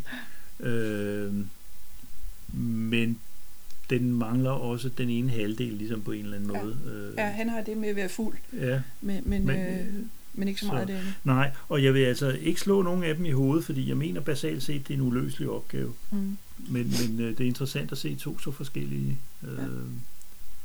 løsningsforsøg. Ja. Jeg har sådan en lille liste med øh, øh, små ting. Altså bare sådan ting, jeg lægger mærke til. Det er noget af det, som han snakker om, eller fifi formuleringer, hvad vi skal kalde det. Øh, noget af det, han snakker om, det er prioriteringer. Altså hvad er det, vi vælger at fokusere på, hvad det vi vælger at bruge vores tid til. Og der dukker der blandt andet digital ure, penge, lykke og pendling op. Mm. Det er nogle af de ting, man kan vælge at prioritere. Han har i det hele taget fat i, vej, i, så, øh, fat i sådan noget med, øh, hvordan bliver man lykkelig? Hvad er vejen til lykke? Han øh, strejfer evolution. Han har lidt med telepati. Øh, øh, for et prefect er muligvis telepatisk. I don't know. Ja. Han har noget med logik. Øh, øh, og, og laver blandt andet et, øh, øh, eller beskriver et, øh, en logisk øh, tankerække, der gør, at Gud siger undskyld og går op i en lille... Jeg forsvinder i en lille sky. Ja. Øh, den pangalaktiske ganefræser, ja. Øh, rumrejser giver tømmermænd. Øh, jeg ved ikke, den, den synes jeg... Fordi vi, vi hører jævnligt, at rumrejser sådan... Altså i hvert fald hyperrumsspring og sådan noget, det kan påvirke folk uheldigt. Det her, det, det her, det er altså tømmermænd. Det kan man forholde sig til. Mm. Øh, husk dit håndklæde. Altså Ja. det er igen et element, som... Ja, og der ved jeg ikke, der er, der er myter om, at han har fået ideen, da han selv var hitchhiket rundt i Europa og sådan noget, men, men øh, nogle af, en, i hvert fald en af de der biografier, jeg har læst, de siger, at det er bare myter. Altså. Det var håndklædet. Ja. Nej, det, nej, det der med at, at skrive hele bogen. Altså, Mm. Der er en historie om, at han lå på en mark i, nede i Europa og kiggede op på stjernehimlen. Øh, og det kan da godt være, at han har gjort det. Men, men, Og fik idéen til bogen der. Ja, ja. Ja. Så, men Ja. hvis han har været hitchhiker, har han sikkert øh, lært, at det er smart at have et håndklæde med. Jeg ja. ikke. Men her Øh. bliver det jo en talemåde. Mhm. Altså, de siger om en fyr, som, som har styr på tingene, he know where his towel is. Yes. Altså, Ja. øh, og en af de ting, jeg så i Brighton i 79, det var, det var den, den britiske fan Gerald Bishop, som, mm. som øh, var lidt ældre end mig, og rendte rundt med et stort blåt håndklæde, hvor der stod Don't Panic Mm, på, så mm. måtte der jo nogle spørgsmål til for at finde ud af, hvad fanden det refererede til. Ja. Han var en meget begejstret fan. Det, det er også, øh, øh, altså som jeg siger, det er et interessant element af det, øh, øh, som man kan pille ud og, og bruge til, altså til at sige, jeg ved ikke, hvad det handler om. Jeg har håndklædet, jeg har også læst den der bog, Mm-hmm. eller ja. hørt, hørt den på radioen, eller Ja. hvad jeg nu har. Ja. Jeg kan godt lide den her med den ensidige snak, altså at vi hører vogonernes side af en samtale med en eller anden på jorden. Øh, dels er det jo, man fatter samtalen alligevel, øh, og den er sjov at overhøre. Og så spejler den den snak, som Dent havde med kommunen, hvor vi har hørt begge sider. Ja. Så vi behøver ikke begge sider for at forstå, hvad det er, der foregår igen. Øh, Seyfried Bibelbrox har jo et af de her dejlige øh, science fiction ord, der indeholder både et Z og et X. Mm-hmm. Øh, vi får at vide, at politik er noget øv, noget. Øh, der er lidt snak om sandsynligheder, såsom at der er et sted, et helt andet sted i universet, der hedder Frankrig. Øh, Seyfert har i øvrigt også en anden, øh, skal vi sige, ting at gøre ham udenjordisk på. Han har tre arme og to hoveder. Øh, det her er simpelthen et citat. Der er nogen, der er en intelligent nuance af farven blå. Det er en af de der ting, der bare er blevet hængende i hovedet på mig. Men det, det er jo, Det- jeg ved ikke, jeg ved ikke, det er jo hverken humor eller satire eller noget, det er bare godt sprogbrug. Det er bare, ikke? det er bare boing. det er poetisk i en eller anden forstand, ikke? Ja, Jo, og så fordi han sætter et adjektiv ind, som man normalt ikke ville sætte ind, når man skulle beskrive en farve, ikke? eller en intelligens. Nej, nej, nej, nej det, er- Ja. Øh, der er babelfisk. Vi skal have løst det her problem med, hvordan kan folk fra jorden snakke med folk, der er andre steder fra. Babelfisk. ja, og det virker jo også lidt som en af de der genre kommentarer Ja. eller parodier, ikke? Ja. Fordi øh, vi har hørt om, om universelle oversættere Mhm. mm. i, i masser af space opera, fordi hvad skal man ellers stille op, ikke? Der er selvfølgelig også historier, der gør en pointe ud af, at det er meget svært at finde noget ud af at stille op, Mhm. fordi jamen, nu har vi kontakt med tre, tre andre civilisationer, men vi er altså ikke nået til at kunne snakke med mere end de to af dem endnu og sådan noget, ikke? Men her har vi den her universelle oversætter, som optræder i så mange space operas, fordi det simpelthen er en måde få handlingen til at fungere på, ikke? Jeg mener, Star Trek har også en, der ligner, ikke? Ja, de har den, en universal oversætter, ja. ja. ja. Fordi hvordan, altså, Mm. øh, de, kan ikke, de havde ikke råd til skuespillere, der kunne snakke vogonsk, så de måtte have en, der kunne snakke engelsk, ikke? Så det, men Mm. anyway, øh, simpelthen for at få historien til at glide, for, Ja. for ikke at støde sig på alt det tekniske hele tiden, ikke? Det, der er interessant her, er, at han gør det til biologisk. Ja. Altså, at det er en, en, en, en fisk, Mm. øh, i stedet for en, en maskine. Og det synes jeg er interessant. Øh, og en, en babelfisk hedder sådan selvfølgelig, fordi den, den hjælper en med at forstå alle mulige sprog. Mm. Men man skal have den i øret. Mm. og det lyder ikke særlig behageligt for mig, men den lever af hjernebølger og sådan et eller andet snedigt, og er sådan semi-telepatisk eller andet, men det fungerer, mm. fordi det, det bliver jo beskrevet, demonstreret meget effektivt ja. i bogen, at de sidder i det her lastrum Midt i en replik. med at høre den her vogoner sige ja. en hel masse, og så får han, øh, altså den stoppet den der fisk i øret, så kan han pludselig forstå det. Ja. Jeg kan hilse at sige, at det var også noget af det, der fungerede i øh, computerspillet, fordi de havde gjort det så kompliceret at få den der fucking fisk i øret, øh, at det var typisk der, man gik i stå i meget lang tid. Ja. Fordi det var nemlig noget med, altså her er det jo bare en Arthur Dent, eller en uh, Ford Prefect hiver op af lommen, om man så må sige, mm. og stikker i øret på, på Arthur.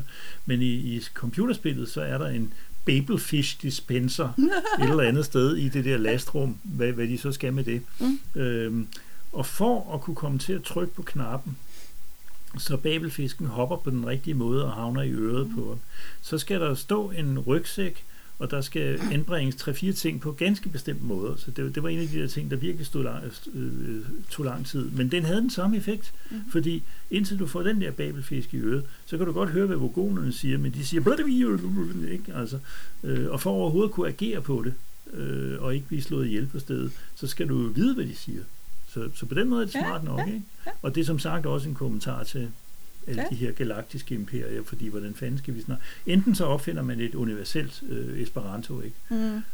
Øh, som Helle Gilderdal sikkert ville kalde Galaxoranto eller sådan noget. Mm. Men, eller også så har man noget maskiner, eller også så i det her tilfælde noget, noget biologi. Ja, den er ikke så, det er ikke så tit, det er biologi. Nej, det er Nej. det, jeg synes. Det, det er faktisk, øh, ja. bortset fra det, det humoristiske i det, så er det godt tænkt. Ja. Altså. Øh, så kan jeg godt lide det her med, at, at øh, de kommer ud af en knibe, næsten, ved at øh, Dent kritiserer det her digt. Han ved, hvordan man skal snakke bullshit. Ja. Han ved, hvordan man skal sige, Nå, men, øh, det her digt det, øh, reflekterer jo naturligvis øh, dit indre. Der, øh, altså, han kender den tone der, sådan så han kan sige noget, der ikke betyder noget. Øh, øh, men, men, men, Stort set. Han, han, han, kender, han kender koderne, ja. Og det interessante er, at det gør babelfisken til synlædende også. Øh, ja. Fordi øh, vogoneren der, der er parat, til at smide dem ud af luftslusen, øh, men lige vil tortere dem ved at læse nogle af ja. sine digte først, han stopper lidt op. Ja, øh, altså, lige... det, er ikke, det er ikke sådan, at han ikke kan forstå, hvad der bliver mm. sagt. Han afviser det, men, mm. men, men, men, men øh, det giver mening. Det er nogle mm. af de rigtige... Ja. Selvom det, han er ved at vafle sig ud i et eller andet sludder, men, men øh, altså, Adams har gået på universitetet, så han har en masse af den der slags. Ja. Øhm, men jeg tænkte på, at den er interessant, fordi der er i virkeligheden tre øh, gange, hvor den model bliver forsøgt. Mm. Første gang, det er jo, da, da Ford Prefect samler Arthur op. Han ligger og blokerer, den der bulldozer. ligger og blokerer for bulldozeren, ja. så, der, så hans hus ikke kan blive revet ned. Mm. Og der går, går øh, Ford Prefect hen og siger til, til bulldozerføreren, eller ham, der kører det der arbejdsjak, altså, kan vi ikke få lov at gå et stykke tid? Vi kan bare lade som om, at, at vi ja. er her. Vi er enige om, at I ikke får lavet ja. noget i dag, ja. ikke? Lige præcis. Og den går igennem, fordi... Men det, den er jo også interessant, fordi det, det er et øh, eksempel på logik. I det her tilfælde så fejlslagen logik. Hvis vi alligevel er enige om, at I ikke får lavet ja, noget i dag, ja. så kan den godt gå, ikke? Ja, ja. Jo. Ja. Men, men den form for argumentation, det bliver brugt tre gange ja. i løbet af de der otte kapitler, og det synes jeg er interessant. Øh, de to andre gange virker det ikke, men det er lige ved. Ja. Det ene det er det her med, med, med at de roser hans digte, mm-hmm. øh, som er en eller anden måde at få ham til at, at blive formidlet på, og måske ikke slå dem ihjel, eller sådan mm. et eller andet. Og det er lige ved at virke, indtil mm. han siger, Aha. Men han går og tænker over det, efter de er øh, båret ud til luftslusen. Altså. Og det sidste, det er, og det, det interessante her er, at det var, det var altså den, der forsøgte. Ja. Øh, for Prefect hjælper ham og, mm. og roser ham meget for det, men det var altså dens initiativ. Ja. Øhm, ja, der får han faktisk fodfæste i det her ja, der har han lært mærkelige noget. univers et ja, øjeblik. Han har lært noget. Ja. Altså. Øh, og den sidste, det er, så vidt jeg husker også Fort Prefecten, det er den øh, vagt, der fører dem ja. hen til luftslusen, hvor de skal smides ud. Øh, og han fører altså en længere samtale om øh, jobtilfredshed og sådan nogle meget moderne ting der. Ja. Øh, fordi at egentlig burde du gøre oprør, og ja. du burde i hvert fald ikke smide os ud og sådan noget. Den er også lige ved at være der. Ja. Men så tør han ikke alligevel, fordi mm. han ved, hvad han har. Der er faktisk en pensionsordning og sådan nogle ting, ikke? som jo også igen er en parodi eller en satire på, på jordiske forhold. Mm. For der er, noget, der er en eller anden humoristisk effekt ved, ved kan man sige, inkongruensen mellem, at det er en stor, grim Man får meget at vide, at de er grimme og onde, de her vogoner, men det er en stor grim rumsoldat. Ikke? Og så siger han ting, som, som en, en øh, britisk embedsmand af tredje klasse ville sige hjemme i landsbyen, ikke? At, jamen, jeg har da helvede til mit job, men jeg har fået pension. Ikke? Ja. Altså, Ja. øh, der er en eller anden forstå spejling igen der. Ikke? Ja. Eller ja, en satirisk spejling. Ikke? Øh, men jeg synes, det var interessant, fordi det er tre gange, det er Ja. den samme manøvre i virkeligheden. Man prøver på at snakke sig ud af noget. Ja, Ja, og, og sådan lidt distrahere folk, sådan, så de et øjeblik ikke får tænkt Ja. rigtigt. Ja. Der, er- der er også et andet element ved det der med øh, øh, vagten, der går og råber af dem og vil hælde dem ud af luftslusen. Øhm, det er rigtigt. Han Det er det jo- det er faktisk- i at råbe. Så det, ja, det, det er en, jeg ved ikke, det er en Det er del en af, karriere. ja, ja, det er en del af, af, af det, man skal, skal kunne for at få Ja. det her job. Øhm, fordi det er jo faktisk den, der siger, jeg har det rigtig, rigtig skidt. Som man nu har det, når man er på vej ud af en luftsluse, og Ja. ens planet lige er eksploderet og, og sådan noget. Og så siger øh, øh, Prefect, det kan jo være, at der er nogle andre, der har det værre. Eller i hvert fald har det skidt også. Og så begynder han at spørge vagten, hvordan har du det Mm. egentlig? Og det swinger hos mig, fordi jeg er i gang med at lære stoicisme i øjeblikket. ja. Og der er en af de teknikker, man kan bruge, det er, når man går rundt og siger, åh, jeg har det skidt. Jo, men det kan faktisk være, at der er nogen, der har det værre. Altså er det ikke det, man kalder empati? Sådan. Øh, øh, det er det også, men det er en lidt anden funktion. Altså, altså hvis jeg viser dig empati, så er det for brug, fordi du har brug for at føle min empati, Mhm. blandt andet. Du har brug for at føle, at du bliver hørt. Når jeg gør det i en rum, så er det for at give mig selv perspektiv. Okay. Øh, øh, altså det er sådan, oh, wow is me. Det er sådan, nej, ved du hvad? Altså, som nærmest er blevet en kliché. Jeg har stadigvæk mit gode helbred. Ja. Det er en af de ting, man Ja, kan sige. ja. Så, Øh, hellere rig, rask end syg og fattig. så den, den ramte også lige noget hos mig. Øhm, ja, så vi er nået så langt som, at Prefect og den, de er blevet hældt ud af luftslusen, og så som den aller sidste sætning, så får vi at vide, men de blev reddet. Så hvis nu vi lader dem hænge der til næste episode, og det vi så snakker om efter spoiler alert, det er sådan en lille smule forsnak om, hvad der kommer til at ske i de næste kapitler. Ja, og vi kan kigge tilbage på det kapitel, vi, vi har læst, som faktisk bare ikke hænger sammen endnu med, med resten af historien, Yes. som handler om, som præsenterer Sacred præcis. People Drops. Lige præcis. Yes. Så kan vi godt sige. Yes.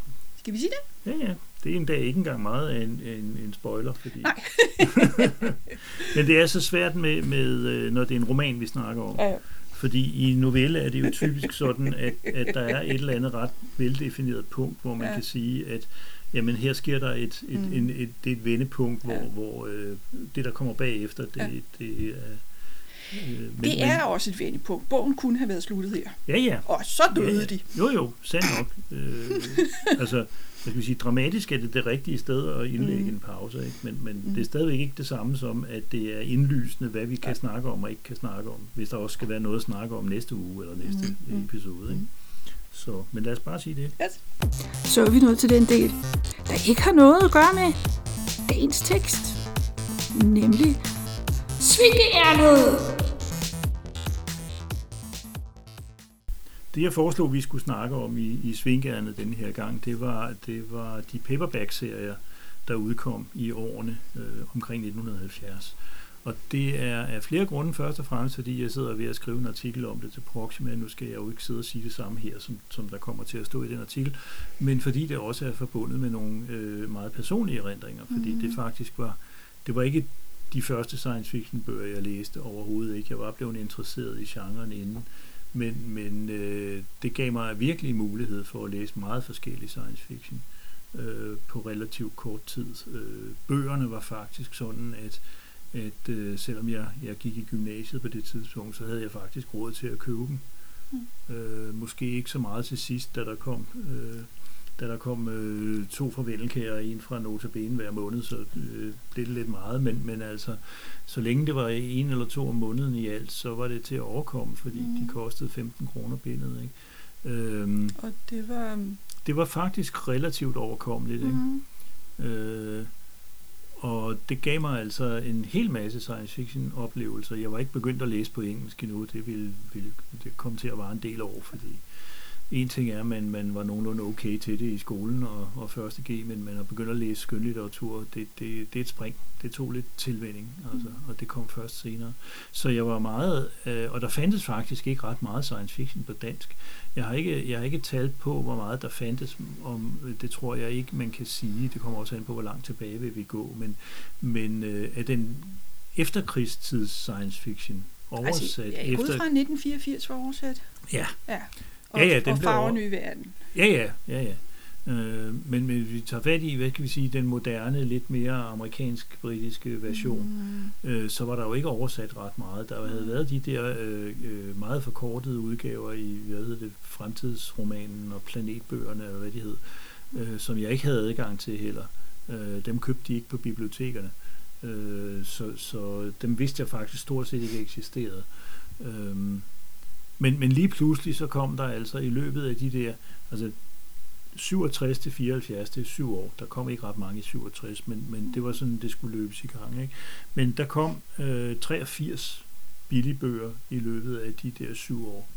Øh, de fire af dem var ikke, øh, var ikke skøn, science fiction skønlitteratur.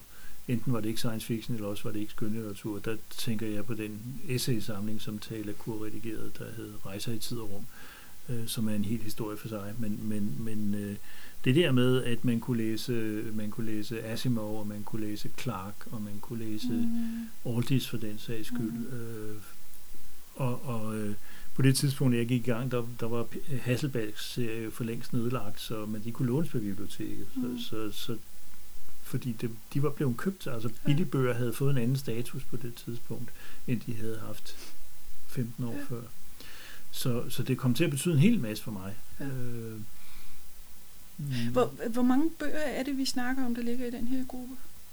Det, som jeg siger, øh, hvis, vi, hvis vi regner dem derfra, de tre romaner, der ikke er, eller tre skønlitterære, der ikke er science fiction, og, og, og så øh, Lacours fagbog, mm. så er det 79 i alt. Ja. Ikke? Og det er ret meget. Det er, ja, 10 om året, øh, faktisk 11 om året i, i de øh, syv år, vi snakker om. Ja. Øh. Altså jeg husker det jo fra, at de stod på biblioteket. Øh, på et tidspunkt så faldt jeg over science fiction hylden på, på øh, kommunebiblioteket, øh, og kom der øh, regelmæssigt. Mm. Øh, og der er også nogle af de bøger der, som jeg lånte mere end en gang. Øh, nu, min første kærlighed, det var øh, noveller, sådan så det var samlinger og antologier, jeg læste, øh, og, og netop Asimov og sådan nogen, som jeg læste på det her tidspunkt, og, og lærte ret godt at kende. Øh, øh, på et senere tidspunkt. Jeg, jeg kom først rigtig ind i det der med romaner, øh, da jeg havde en kæreste, som havde læst Stiftelsen, og jeg derfor kom i gang med at læse nogle lidt længere ting. På et eller andet tidspunkt inde i det der, der læste jeg Krystalverden. Øh, ja, Ballard. J.G. Ballard. Og læste den meget bogstaveligt. Altså, jeg tror det bogstaveligt, at Nå, okay, det er en planet, hvor alting er ved at blive til krystaller. Det er da også noget øv. Øhm, så, så, så den har jeg altså også slugt, selvom den, den var den New Wavy. Det må man sige, det er en, en kernetekst i den britiske nye bølge på så, det tidspunkt. Øh, så, altså det var en rar hylde at, at, at gå på jagt i. Og selvom der også stod ting, der var skrevet af danskere, og der stod også ting fra andre forlag og, og, og sådan noget, men, men øh, de der små der med de mærkelige forsider, de, mm-hmm. de faldt godt. Ja. Øh, jeg synes, det er interessant, du siger det med noveller, fordi der var faktisk rigtig mange novellesamlinger mm. i, i uh, især Vennkærs-serien. Mm. Og hvorfor det var sådan, det ved jeg ikke, men, men det var jo... Altså, jeg har også altid godt kunne lide novellen, det er jo blandt andet derfor, vi har den her podcast. Øhm, men jeg fik, øh, fik præsenteret øh, novelleforfattere som, som Philip K. Dick, som faktisk blev repræsenteret med en, en novellesamling ud over de romaner af ham, der også kom og øh, Robert Silverberg og Robert Sheckley og William Tenn og, og, og sådan nogle forfattere, som virkelig kunne det der med den korte og mellemlange distance. Mm. Øh, og igen, jeg ved ikke hvorfor, om det var billigere at købe rettigheder til en novellesamling end til en roman, men, men det var jo sådan lidt en blanding. Ikke? Men der var en hel del novellesamlinger. Jeg tror også, det er fordi novellen stod meget stærkt stadigvæk. Altså det ja. der med, at, at, at, at genren virkelig blomstrer op i magasiner. Øh, det har man stadigvæk kunne mærke på det her tidspunkt. Ja, ja. Ja, og jeg sidder jo som så ofte med den slags ting nu. Nu er en af grundene til at tage fat i det, det er, det er omkring 50 år siden. Ikke? Mm. Øhm, men, en, men en af de ting, jeg, jeg har prøvet at kigge efter, det er, at, at selvom nogle af de bøger, de udgav, det gælder alle de tre serier, øh, stadigvæk står som klassikere, så havde de ikke den aura af gammeldagshed, fordi mm. de var 10 år gamle. Ja. Altså, øh, sådan en som Brian Aldis Nonstop, den, den blev udgivet 10 år efter, mm. øh, den kom på engelsk. Ikke? Og, og øh, der var endda nogen, der var helt nye, altså Clarks Rendezvous med Rama, den, den kom på dansk året efter, at den var kommet på engelsk, og det samme med Asimovs uh, The Gods Themselves. Så på nogle punkter var de meget, selvom, selvom man fra 50 års afstand kan sige, at jeg ved gamle forfattere og gamle bøger, nej, det var faktisk gennemgående meget. De var op på beatet, det var så fem-seks forskellige beats på en gang, og det var måske det, der mm. gjorde det sådan lidt vanvittigt, fordi jeg var jo ung, det var du også øh, de der senere, ikke? Altså, men, altså men, det jeg snakker om med science fiction hylden, det var, der var jeg bare Nå, okay, ja. Det var før jeg flyttede hjemmefra. Ja, okay, den kan jeg ikke stikke, fordi de fandtes jo ikke, da jeg var, mm. ja, jeg var teenager, ikke? Mm. Gik i gymnasiet. Øh, og der kan jeg huske, at jeg slogs meget med, med øh, altså det der problem med, at en serie har ligesom et brand, men mm. man, man går, når det er serien, man går efter, man går efter Vennkærs science fiction, mm. eller Hasselbalch science fiction mm. eller eller andet. Så, så det er ikke fordi, jeg mener, at det skal være ens alt sammen, slet ikke, fordi det, det vil gøre det til en trivial serie. Ikke? Men det var meget svært for mig, også som relativt ny, i hvert fald ny systematisk science fiction læser, at forholde mig til det der med, med øh, Clark den ene dag og Ballard den anden. Det får nu ja. at tage på yderpunkter. Ikke? Jeg er stadigvæk begejstret for Rendezvous med Rame. Den sad, det var den rigtige bog til det rigtige tidspunkt. Ikke? yes. Med slutstranden af Ballard, det var mildest talt ikke tilfældet. Mm. Jeg har fået et bedre forhold til Ballard, men det er jo også fordi, jeg blev en ældre og har lært en hel masse. Jeg er gået på universitetet og studeret, hvordan man læser sådan noget som Ballard. Ikke?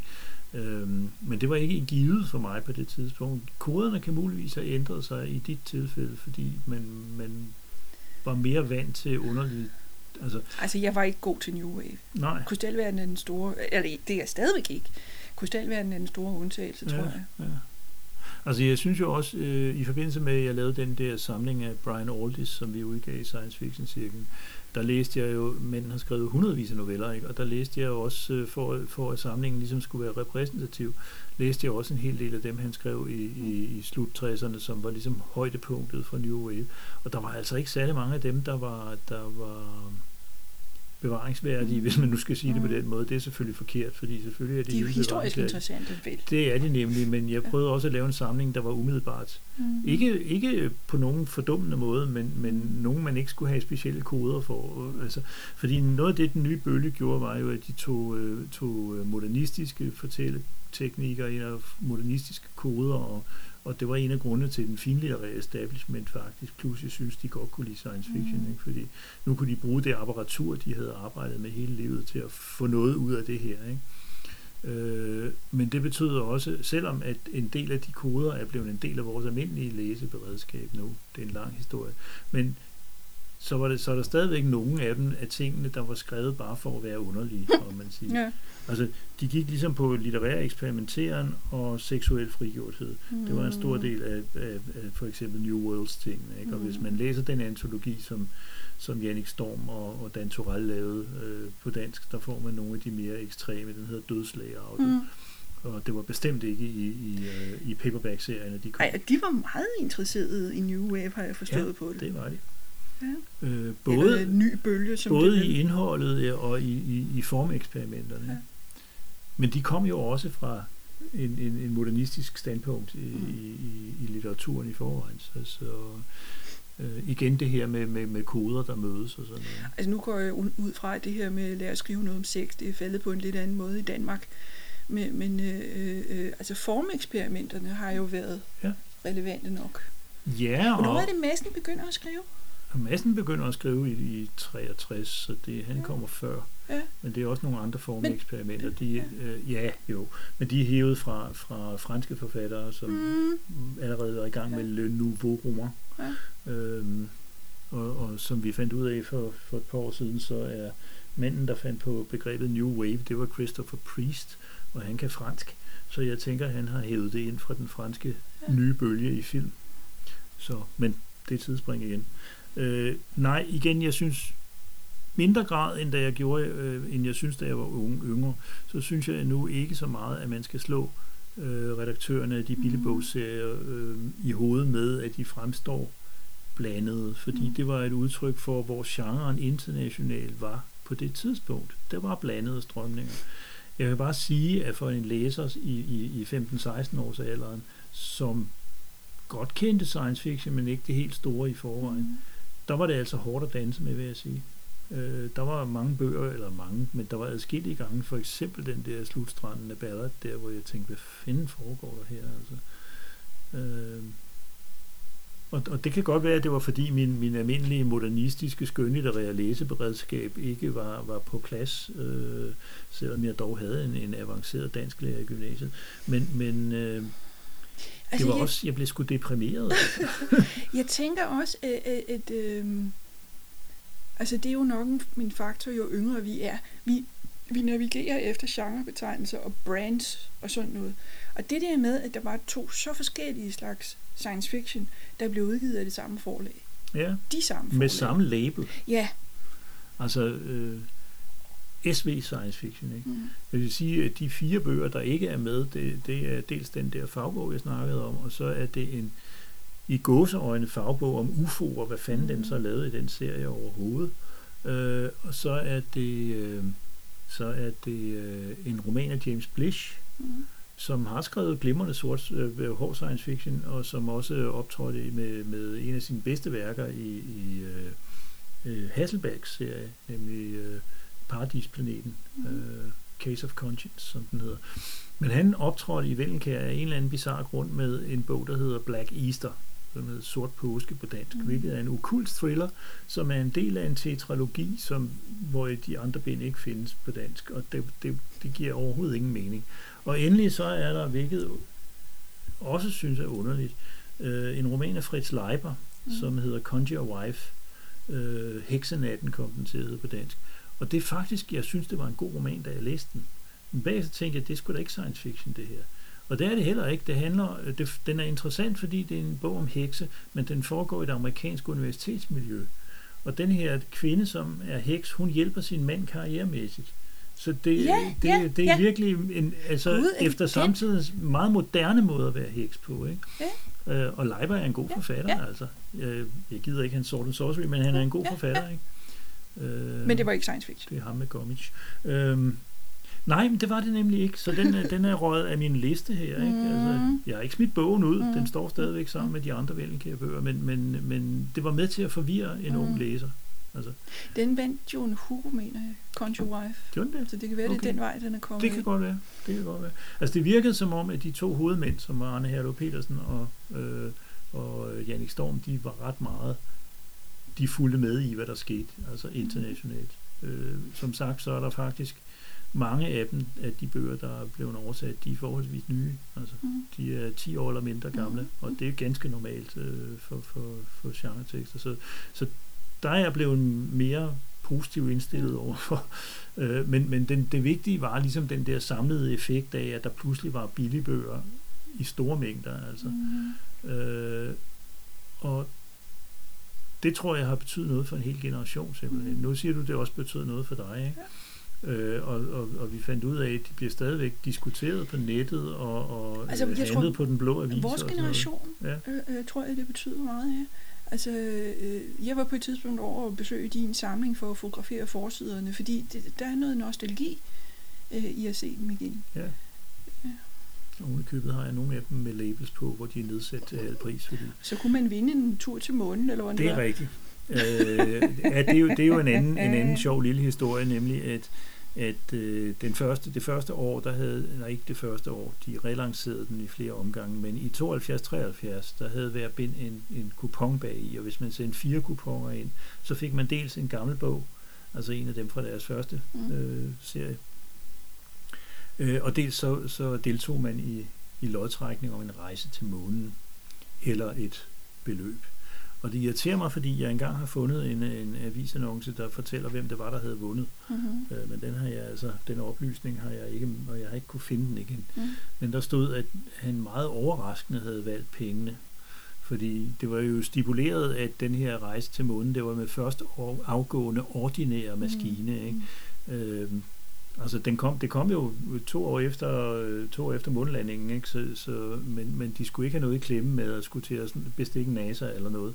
Så det var et stunt. Det var selvfølgelig et stunt, ja. og det tror jeg alle vidste. Altså. Men, men hvis man læste bøgerne, den sad jo altid om, bag, om bagid. Ja, det, ja. Nice. Så, så øh, altså forskellige aspekter af det, som har med markedsføring og, og øh, udvalg at gøre, det kan man altså spænde mange ender over. Men der er altså noget emotionelt for mit mm. vedkommende, og også fordi, kan jeg forstå, altså de har betydet meget.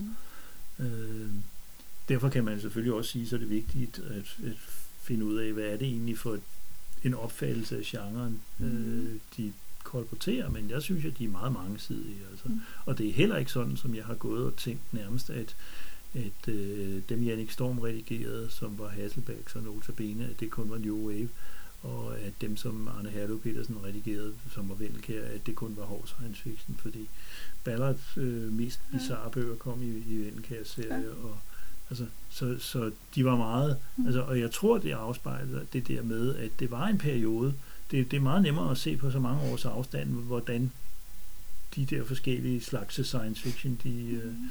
De øh, tumlede rundt imellem hinanden, men det kunne man jo ikke se, når man stod midt i det, så, så det, øh, så det, det synes jeg var interessant. Ja.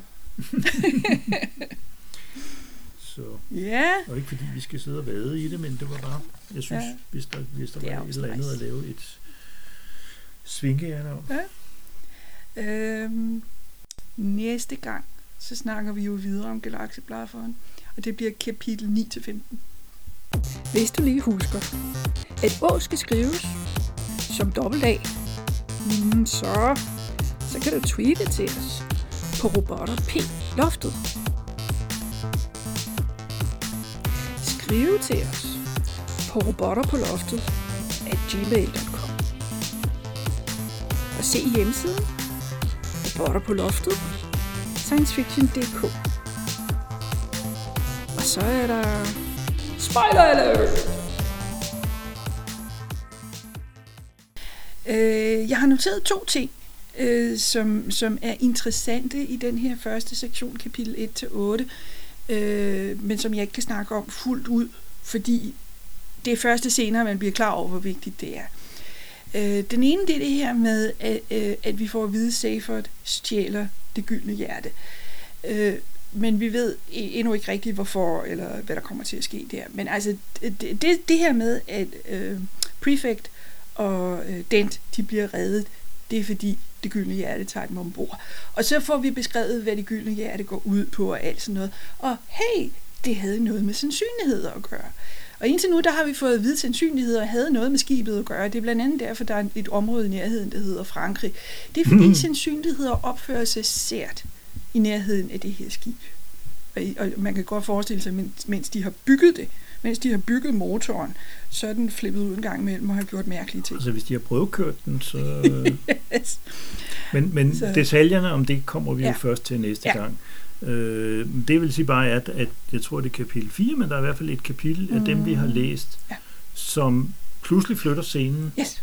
Øh, og fortæller om, om uh, Seyfert Bibelbrox, mm. øh, som er blevet øh, mere eller mindre uafvidende galaksens præsident, som så til gengæld også er en pyntefigur, der til synligheden ikke har nogen sådan reel øh, magt øh, mm. at udøve. Han klipper snor over og gør ja. ting og sager. Øhm, og han havde altså på et tidspunkt besøgt en planet incognito mm. øh, og samlet en pige op, som hedder Trillion.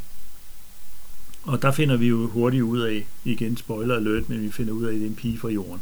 Så det må være jorden, han har besøgt. Ja, altså, vi, det, altså igen, øh, øh, jer der har læst resten af bogen, I ved det her. Øh, det viser sig jo, at Seyfert og øh, Ford og Arthur og Trillian i en eller anden grad kender hinanden i forvejen. Ja, jeg tror, øh, at vi kommer forbi en eller anden bemærkning om en fest, øh, allerede i de kapitler, vi har læst, øh, ja. som, som øh, øh Fort Prefect havde været til, og så var den her pige gået med en anden, eller et eller Ja, det var så Arthur. Ja, okay. Ja. Øh, Arthur troede, at han var ved at charme sig ind hos, Ja, ja, hos Trillian, og så gik hun med en anden. Ja. Og, det er så set. Og på det tidspunkt havde Seyfried sjovt nok ikke to hoveder og tre arme. Øh, Nej, jeg synes ikke, vi får en forklaring på, hvor de kommer fra. Øh, Han er måske stået for tæt på motoren. jeg tror nok, den tredje arm har han fået noteret, har han fået monteret, sådan så han kunne blive bedre til skiboksning. Nå, ja, ja. Øh, mens, mens øh, det der med det andet hoved, det havde han gemt, mens han var på jorden. Ah, okay. Hvordan man så gør det. Øh, om han havde skruet det af, eller... Jeg kan ikke huske, hvordan det er beskrevet i bogen, men, men vi har jo to forskellige visuelle versioner, nemlig øh, tv-serien og filmen. Ja. Øh, Øh, hvor I filmen tv-serien, egentlig gør det meget smartere. ja, i tv-serien, der har han et paphoved på skulderen. Og det er det meste af tiden aldeles ubevægeligt, og derfor Ja. meget lidt Ja, troværdigt. det, kan- det kan åbne munden og sådan noget, Ja. ja. men, men, øh, men det, man er ikke overbevist Nej, om, det at der er en. Øh, i, I filmen, Ja, der har han det andet hoved nede i maven på en eller anden måde. Ja. Det må også være upraktisk, men Han- det vi- virker billedmæssigt mere troværdigt. når han lægger nakken rigtig meget tilbage, så kommer det andet hoved frem. Ja. Øh, og det betyder ikke så meget, så meget at, at vi det meste af tiden ikke kan sige, se det, fordi det kommer mest med satiriske kommentarer. Ja, det er jo den funktion, det har sådan ligesom, ikke? Men, men, men jeg synes, som jeg husker det nu, det er et stykke tid siden, jeg har set Mhm. det, men det virkede visuelt mere overbevisende. Det var også. bedre lavet. Ja. Ja. Og jeg tror også, at de gik efter, at det skulle være noget andet end tv-serien. Fordi, fordi dem, der havde set tv-serien, de ville have siddet sådan, og nu løb paphoved på skulderen igen. Uanset hvor godt de havde lavet det. Jeg har, jeg har set øh, forskellige versioner af det der, øh, ikke, ikke øh, hitchhiker, men det der version med et ekstra hoved. Jeg har aldrig Mhm. nogensinde set nogen, hvor det virkede overbevisende. Altså. Nej. Fordi der er et eller andet med, øh, med, med pladsen på halsen, og det kommer altid til at sidde ude på den ene skulder, fordi man kan jo ikke ligesom rive halsen af skuespilleren, så det, det er sådan, det, det virker ikke. Vel? Jeg ved ikke, hvad man kan nu om dagen med, med computergrafik, men, men øh, Altså, de skulle jo sidde, sidde symmetrisk på skuldrene. Det vil sige, at det virkelige hoved, det skulle sidde for skudt. Ja. Ved og siden det, er det, jeg siger, man, man river jo ikke halsen over på en Nej, skuespiller det- for, at flytte hovedet. Sådan, nej, så. det, det er ikke så godt. Nej. Så, Nej, fordi det Ja. bliver et A-hoved og et B-hoved, ikke? På en eller anden måde. Ja. øhm, helt generelt med det her, der kan man jo sige, at det er godt, det viser sig, at Seyfried også har noget med resten af handlingen at gøre. Det er godt, at han er blevet plantet her i starten af bogen, synes jeg, vi kan samle om op senere. ja. Så, ja, fordi i, i, i læsningen af den del, vi har Mhm. læst, som, som har en naturlig slutning ved, at de bliver smidt ud i rummet, øh, der virker det øh, som et underligt indskud, eller som et Mhm. indskud, der ikke rigtig peger nogen sted hen i første omgang i hvert fald. Så det er sådan et, en, en, et der er sået et frø, som, Ja. som ja. Ja. Og det er jo bare god romanskrivning, Ja, ja, at, at ja, ja. man planter tingene, før der er brug for dem. Ja. Men Ja. det er vel så Nu, er det jo, nu gør jeg noget, som det er super pinligt, at jeg glemte at gøre på bogforum. okay. Jeg siger, øh, så får I ikke mere for den Quad Blue. Tak fordi du lyttede til podcasten. Robotter på loftet.